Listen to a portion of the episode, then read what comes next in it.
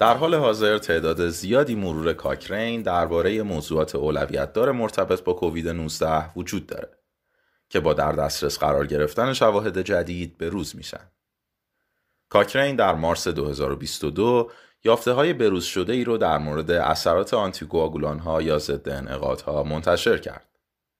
مرکز کاکرین ایران مصاحبه مایک کلارک، ویرایشگر پادکست کتابخانه کاکرین، با نویسنده اصلی رونالد فلومینگنان از دانشگاه فدرال سائو پائولو در برزیل در خصوص جمع‌بندی این شواهد رو ترجمه و ضبط کرده که با صدای عارف عرفان و مهسا اسماعیلی فلاح میشنویم.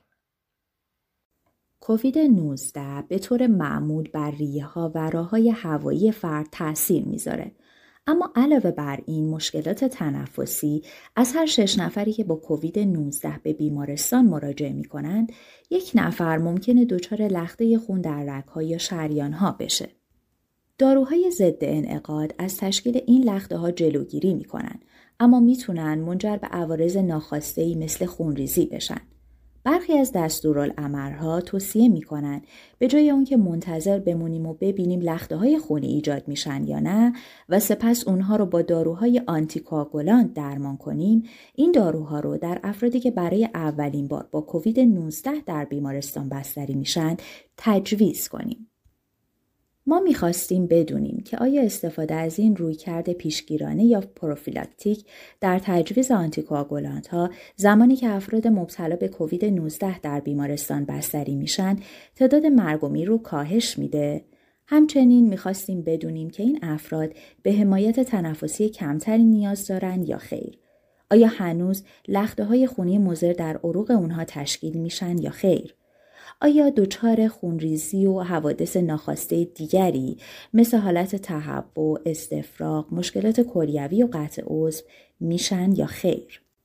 ما به دنبال مطالعاتی بودیم که آنتیکوآگولانت‌های داده شده به افراد بستری شده با کووید نوزده رو برای جلوگیری از لخته شدن خون ارزیابی کرده و دو آنتیکوآگولانت رو با یکدیگر، یک آنتیکوآگولانت رو با گروه بدون آنتیکوآگولانت یا دارونما مقایسه کرده بودند.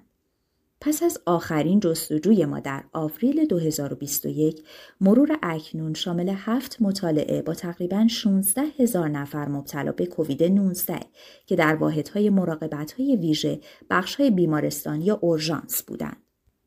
بیماران به مدت پانزده تا نود روز پیگیری شدند و مطالعات داده‌هایی را در مورد پیامدهای مرگ و میر، خونریزی، لخته شدن خون، مدت اقامت در بیمارستان و عوارض ناخواسته ارائه کردند.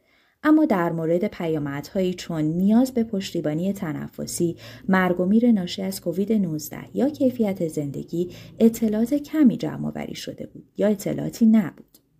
چهار کارآزمایی تصادفی سازی شده با حدود چهار هزار و هفتصد شرکت کننده دوزهای بالای آنتیکوآگولانت ها رو با دوزهای پایین اون مقایسه کرده بودند.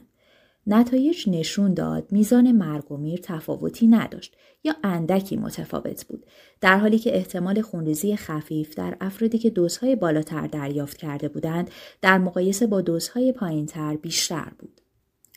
در افرادی که دوزهای بالاتری از آنتیکوآگولانت ها دریافت کرده بودند، آمبولی ریه کمتر بود. آمبولی ریه لخته خون در ریه یا رگ خونی منتهی به ریه است و خونریزی شدید را اندکی افزایش میده. اما تفاوتی در زمان سپری شده در بیمارستان، میزان ترومبوز ورید عمقی یا سایر رویدادهای ناخواسته در بین دوزهای آنتیکوآگولانت ها وجود نداشت.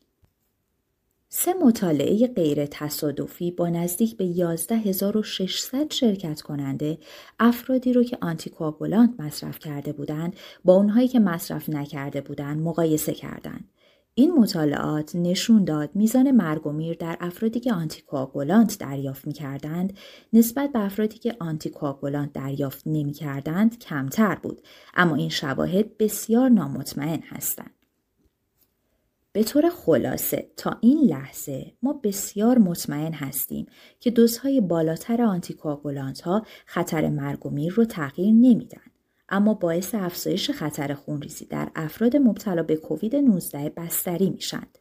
علاوه بر این، به نظر میرسه احتمال مرگ و میر در افرادی که آنتیکوآگولانت دریافت میکنند در مقایسه با افرادی که هیچ آنتیکوآگولانتی دریافت نمیکنند کمتر باشه، اگرچه اعتماد ما به این شواهد بسیار کمه.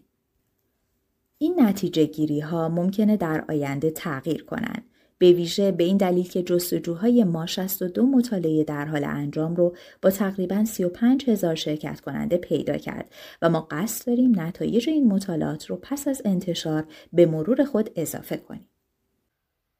ممنونم مهسا.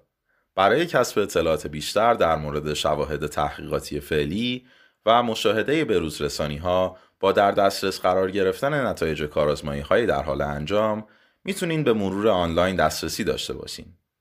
فقط کافیه از کوکرین لایبرری دات کام بازدید کرده و عبارت انگلیسی آنتیکوآگولانت and کووید نایزده یا عبارت فارسی آنتیکوآگولانت ها و کووید نوزده را جستجو کنین.